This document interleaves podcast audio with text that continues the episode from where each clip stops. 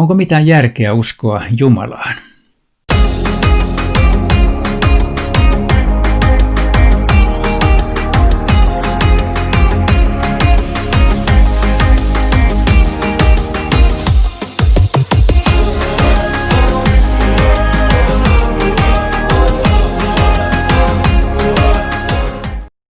Tässä toisessa puheenvuorossani pohdin sitä tämmöisen kysymyksen kautta. Voidaanko Jumalan olemassaolo todistaa? Oikea vastaus tähän on ei voida. Mutta ei myöskään sitä, että häntä ei ole olemassa. Kumpikin on tieteen välineen mahdotonta. Jumala ei asetu tutkijan tiedepöydälle, hän on niiden täydellisesti niiden ulkopuolella. Voidaan kuitenkin katsoa, että on monia sellaisia todisteita, joita kutsutaan jumalatodistuksiksi. Nämä eivät ole aukottomia, lopullisia, tieteellisiä vastauksia kysymykseen Jumalan olemassaolosta, mutta nämä puhuvat sen puolesta, ainakin sille, joka haluaa kuulla sitä. Ensimmäinen on tämä. Kaikella on alku. Mitäs kummaa siinä on? No, tiedemaailma oli kauan sitä mieltä, että maailma on aina ollut olemassa, että ei ole olemassa mitään alkamispistettä, vaan tämä on ollut ikuinen kierre. Kunnes kuvassa on Hubblen avaruusteleskooppi, tämä herra Hubble oivalsi, että maailman kaikkeus laajenee koko ajan. Ja koska se laajenee koko ajan, sillä täytyy olla myös alkupiste. Tämä oli tieteellinen mullistus. No, Raamattuhan sanoo alussa Jumala loi taivaan ja maan. Ollaan siis tässä asiassa yhtä mieltä.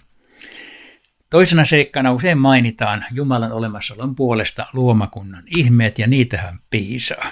Niitä on loputtomasti alkaen lintujen muutosta tai lohien vaelluksesta tai luomakunnan maailma on täynnä selittämättömiä, jotka siis tiede on aika paljon myös pystynyt selittämään mutta paljon sellaista, joka puhuu ainakin meille kristityille, että joku meitä viisaampi on tämän luonut.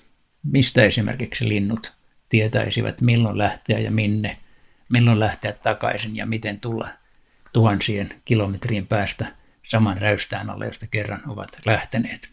Luomakunta on täynnä tällaisia, joka meille kristitylle puhuu Jumalan olemassaolosta – Kolmantena seikkana usein mainitaan niin sanottu kosminen hienosäätö.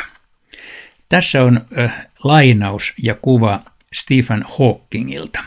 Hän on tunnettu ateisti, äskettäin kuollut, maailman terävimpiä aivoja. Häneltä sitaantti, luonnonlait muodostavat systeemin, joka on hienosäädetty äärimmäisen tarkasti. Ja fysiikan lakeja voi muuttaa vain hyvin vähän tuhoamatta meidän tuntemamme kaltaisen kehittymisen mahdollisuuksia. Eli maailmankaikkeudessa on tällainen ö, hienosäätö kaikissa fysiikan laeissa, joka voidaan katsoa puhuvan sen puolesta, että joku on ne joskus säätänyt. Neljäntenä seikkana Jumalan olemassaolon puolesta puhuviksi asioiksi on mainittu tällainen, että mistä me tiedämme oikean ja väärän.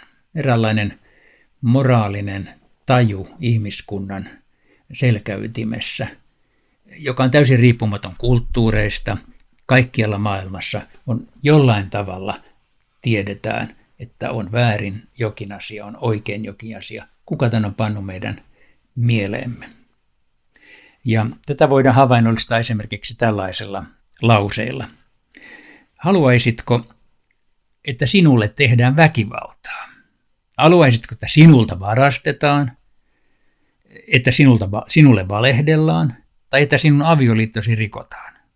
No, et tietenkään kukaan ei halua. Ihmiskunnalla on jonkinlainen moraalinen taju, ja itse asiassa nämähän ovat kymmenen käskyä.